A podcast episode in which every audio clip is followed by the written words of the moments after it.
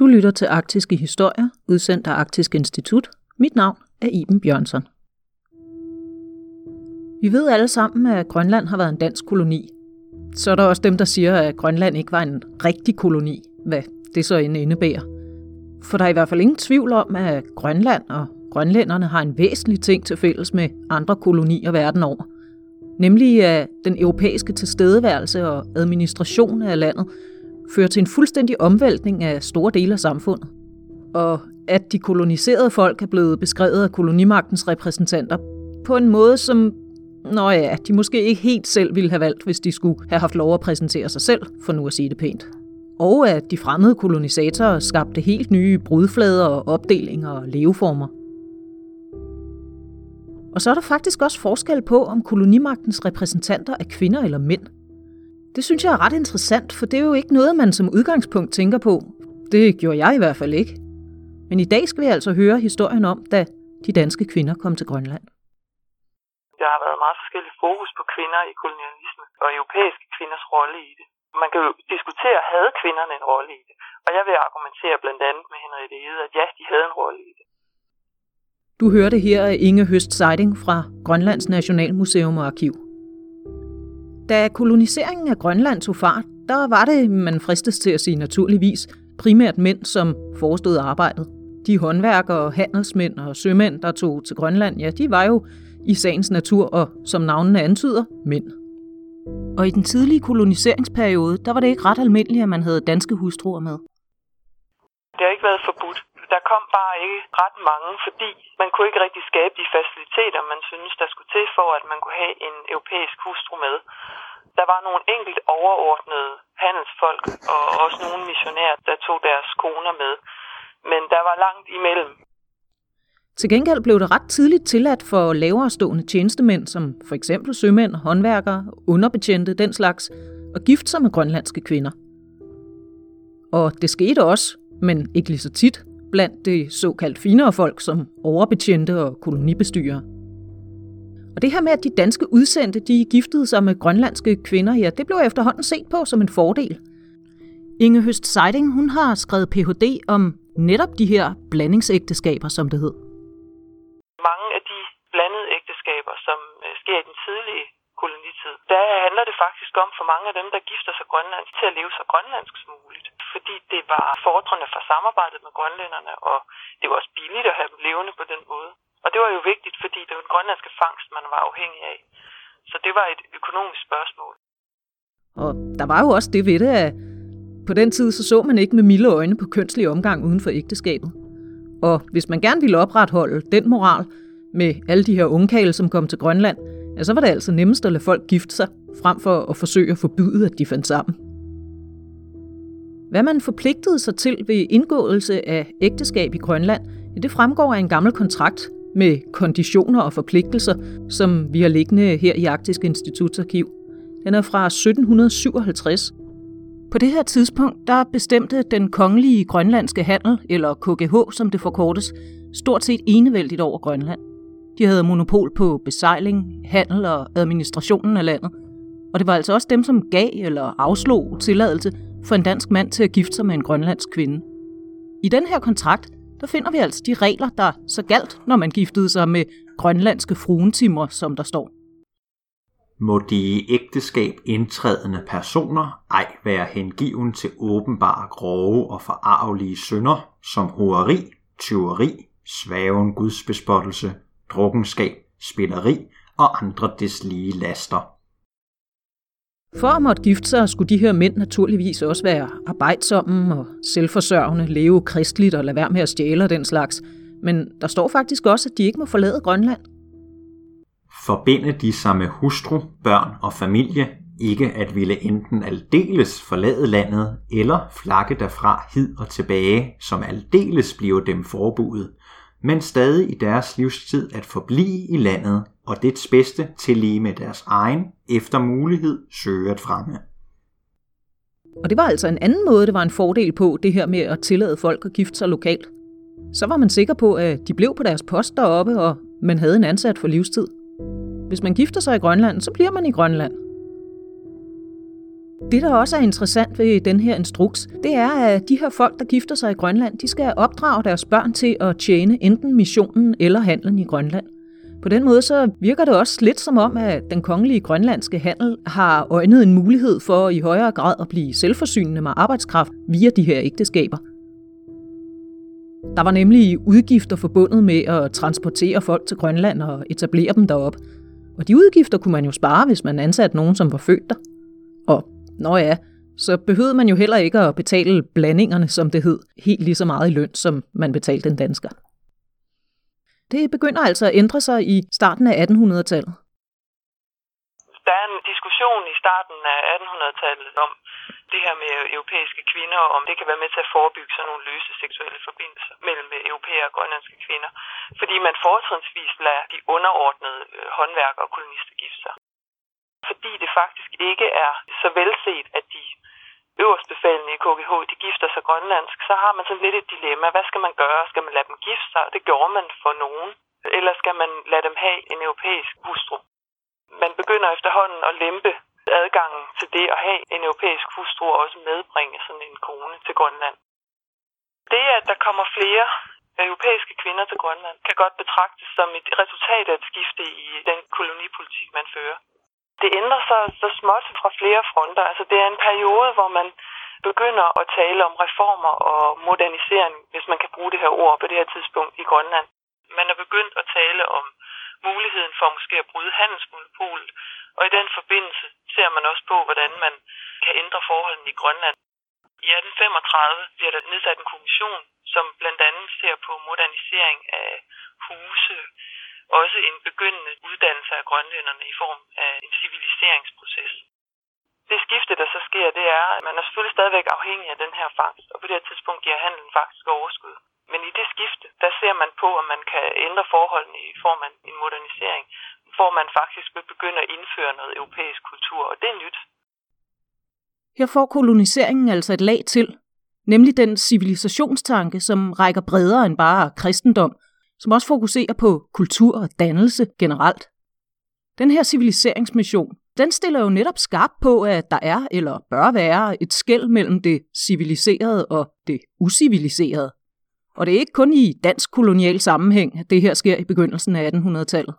Det er faktisk øh, hele den internationale kolonialisme, som Danmark jo også inspireres af, som ændrer form på det her tidspunkt. Man er efterhånden holdt op med at handle med slaver de fleste steder, og så skal man jo finde noget nyt at stille op med den her tilstedeværelse i verden. Men det er nok også i høj grad, fordi at romantikken fører nogle nye dannelses- og kulturidealer med sig, som også kan mærkes i kolonierne fra Indien til Grønland. Man ser det samme andre steder også. Der er en, øh, en engelsk historiker, der har skrevet om Indien, om første halvdel af 1800-tallet, hvor de nærmest næsten sådan går native, så bliver der her et stærkt fokus på en sådan en recivilisering, kommer til at betyde, at man indfører europæisk kultur på en anden måde. Der bliver et skarpere skæld mellem europæisk og indisk. Nu bliver det altså så at sige den europæiske måde at holde hus på, som skal være gældende. Og i den forbindelse, der har kvinderne jo en rolle at spille.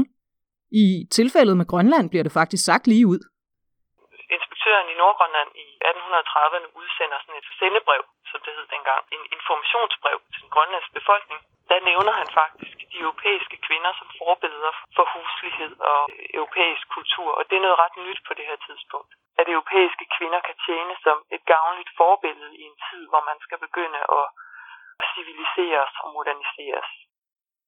Den her såkaldte civiliseringsproces, ja, den giver jo som sagt et nyt fokus på, hvem der er civiliseret og hvem der ikke er, hvem som har hvilken kultur, hvem som er dansker og hvem som er grønlænder. Man kan sige, at de danske kvinders ankomst på mange måder får sat forskellene mellem det danske og det grønlandske sådan lidt på spidsen. Især når man har brugt lang tid på at sidde og kigge på de der blandede ægteskaber før 1800 og starten af 1800-tallet, så kan man tydeligt se, at med det her feminine, kulturbærende element, så bliver der et skarpere skæld mellem europæisk og grønlandsk. Og det er jo også en del af tanken, at man ligesom godt vil have det skarpere skæld. Især i den der koloniadministration i Grønland. En af de første danske kvinder, som kom til Grønland, hun hed Henriette Ede. Ja, det gjorde hun selvfølgelig ikke til at starte med, der hed hun Gøge, men hun blev gift Ede. Og I har naturligvis allerede gættet, at hun blev gift med en efterkommer af Hans Ede, ham der startede koloniseringen i Grønland i 1721. Paul Nikolaj Ede hedder ham, som hun bliver gift med. Det er Hans Edes oldebarn, og Grønland er i høj grad noget, der ligger til den familie. Både Pauls far og farfar har tjenestegjort i Grønland, så det skal han naturligvis også. I 1830 får han tjeneste som udstedsbestyrer, som det hed, i den lille bygd Niagronat, omtrent på midten af vestkysten. Det er altså her Henriette Ede kommer til efter deres bryllup i 1832.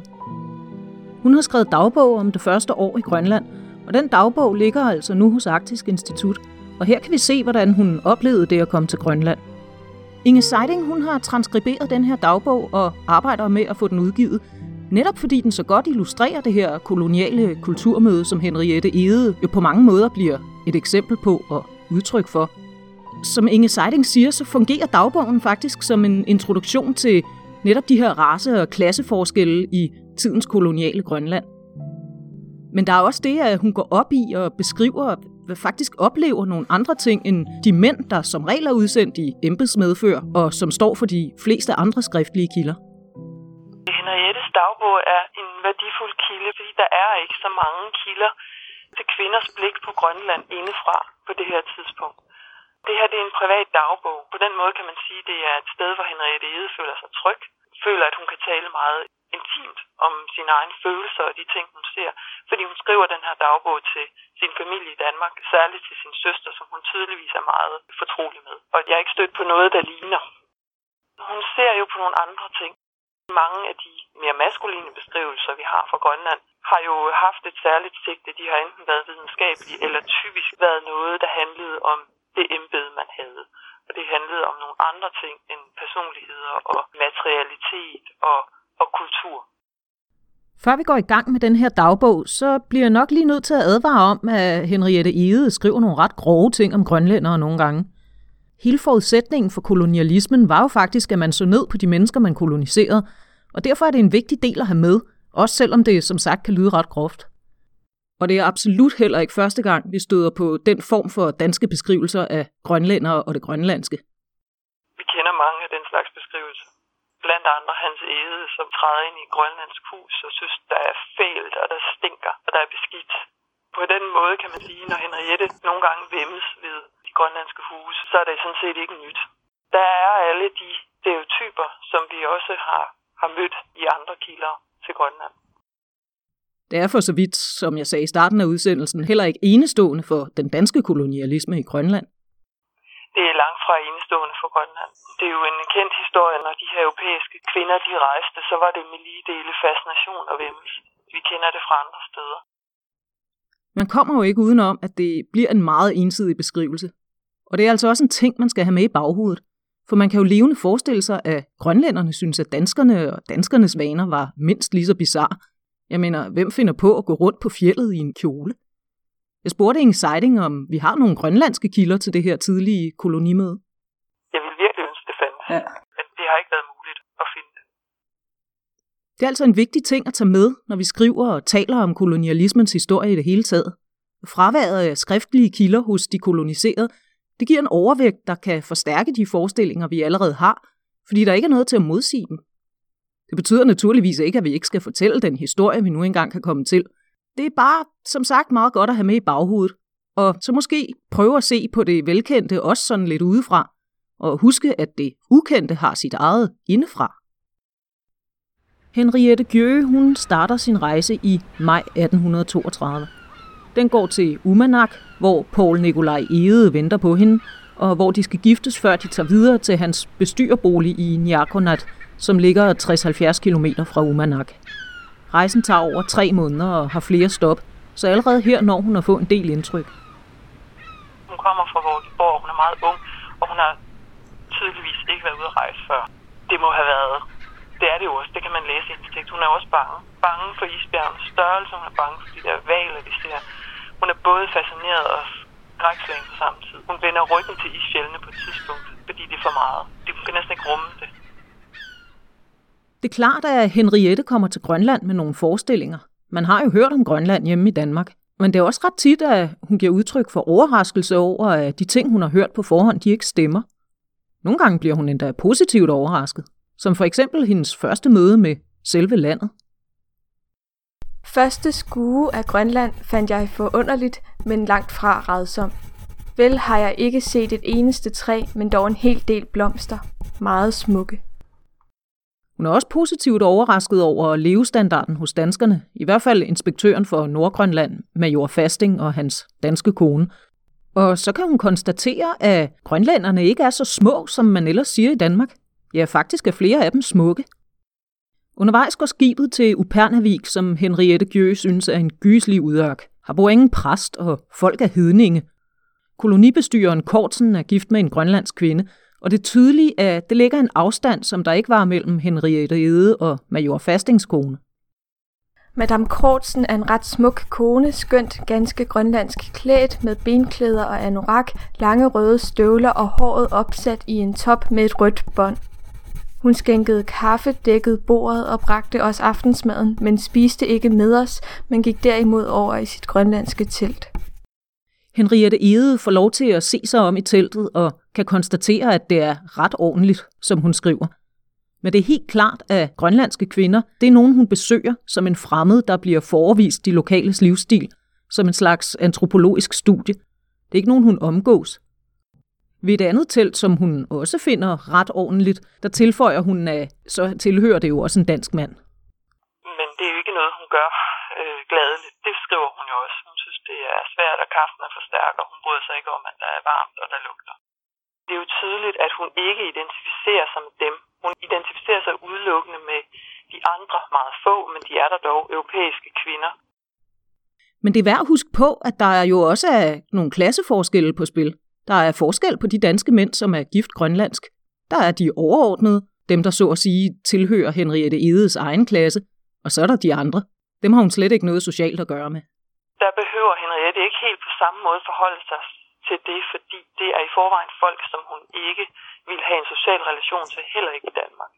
Så det er ligesom en klasse for sig. Så dem noterer hun sig ikke, hun går ikke så meget op i de detaljer, der er omkring de hustruer. Det siger jo i virkeligheden også noget, at dem betragter hun bare som, som almindelige grønlænder, altså som alle andre grønlænder, hun møder. Hun noterer sig ikke, at, at de skulle være særlig anderledes ved at være dansk gift. Fordi de mænd, de er gift med, ikke er nogen, hun som socialt øh, heller identificerer sig med. Det er simpelthen en helt anden klasse. Det der med, at alle grønlændere ikke er bitte små, det er jo ikke den eneste fordom, hun får modbevist. Det viser sig også, at der findes penge i Grønland. Det var hun af den opfattelse, at der ikke var. Hendes eget hus er også blandt de positive overraskelser, men det virker også som om, at det er fordi, at det er noget, hun kan gøre til sit eget midt i alt det fremmede. Altså kom vi til Niaronak den 11. september om aftenen klokken 7. Her fandt jeg det bedre, end jeg havde ventet, til stedet var skildret mig så redsomt. Jeg fandt et lille hus med et lille køkken og to små værelser, hvoraf Ede havde malet det ene nok så net. Jeg finder mig tilfreds og lykkelig her, skønt vi jo er blevet berøvet menneskelig omgang. Dog nej, vi har en dansk kok og bødker, meget skikkelig tror jeg, og jeg tør sige, vel har bødgeren en lille skruelys. Det lille udsted er ikke helt øde. Der bor nogle 40 mennesker fordelt på otte familier. Men det er helt tydeligt, at parret Ede, de omgås ikke grønlændere i andet end arbejdsforhold, hvor det naturligvis fristes man til at sige, at grønlænderne, som arbejder for Edeparret. Henriette Ede kan dog ikke gå fuldstændig fri for at blive influeret af det land, hun er i. Selvom hun helt klart distancerer sig fra grønlænder og det grønlandske, så er der også nogle ting, som hun sikkert hjemmefra havde forsvoret. Hun er for længst blevet udstyret med en anorak af rensdyrskin og et par hundeskinstøvler, der når op over knæene. Og så er der det med maden. Selvom hun egentlig synes, det smager godt, så har hun til start meget svært ved ideen om at spise selv. Men det vender hun sig til. Og så er der hvidvalerne. At denne fisk spiser de skinnet råt. Europæerne spiser også dette med stor grådighed. Det kaldes madæk. At se Ede spise dette råt ser stygt ud, og når jeg ikke havde set flere gøre dette, der ville jeg finde det ægelt. Men bare et halvt år efter at have set dette stykke syn, så spiser hun selv et stykke og konstaterer, at det smager ret godt. Og så virker det godt mod skørbu, som hun og hendes mand vist har fået en lille portion af, som hun skriver. Der er altså nogle ting, man kan blive nødt til, selvom man hjemmefra ville have forsvoret det som usiviliseret. Også for eksempel at lave mad over lampen inde i stuen, hvor gæsterne sidder. Hjemme ville det have været helt uhørt. Her i landet generer man sig i denne henseende ikke og kan heller ikke, når det rigtig streng kulde, så frøs fingrene af, hvis man var nødsaget til at stå ude med sligt. Men selvom Ede accepterer, at der er nogle former, der ikke kan holdes på på grund af forholdene, så øh, virker det ikke som om, at det er noget, der nuancerer hendes grundlæggende holdninger. Der er slet ingen tvivl om hendes overordnede syn på grønlænderne. Og min kvinde siger hun, at selvom denne er grønlænder, så er hun som en meget flink. Dogne synes hun også, de er.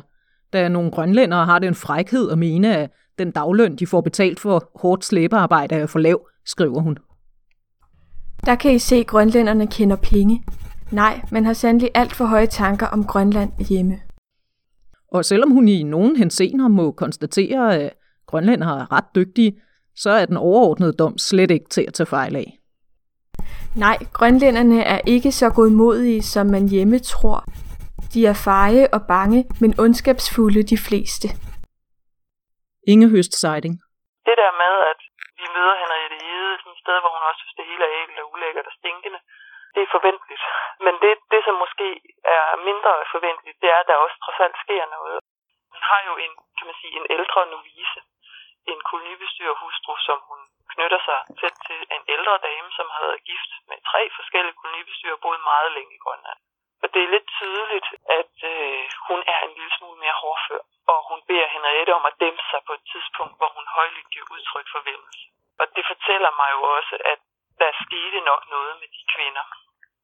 Alt, hvad der umiddelbart er fremme, når man kommer, er jo også en lille smule hyggeligt og måske endda vimmeligt. Jeg vil godt give dem det credit og tro, at med tiden, der ændrede man sig nok noget. Jeg vil for eksempel rigtig gerne have fulgt hende nogle flere år. Vi har jo kun et år her. Alle de her tanker og forestillinger, som Henriette Ide gør sig om grønlænderne og de fordomme, hun har, de er jo som sagt altså hverken nye eller originale. Som jeg nævnte tidligere, så er det her med at anse koloniserede folk som sådan lidt dumme og dogne og ukultiverede, det er en af de andre ting, som Danmark som kolonimagt har til fælles med alle andre europæiske kolonimagter de sidste 500 år.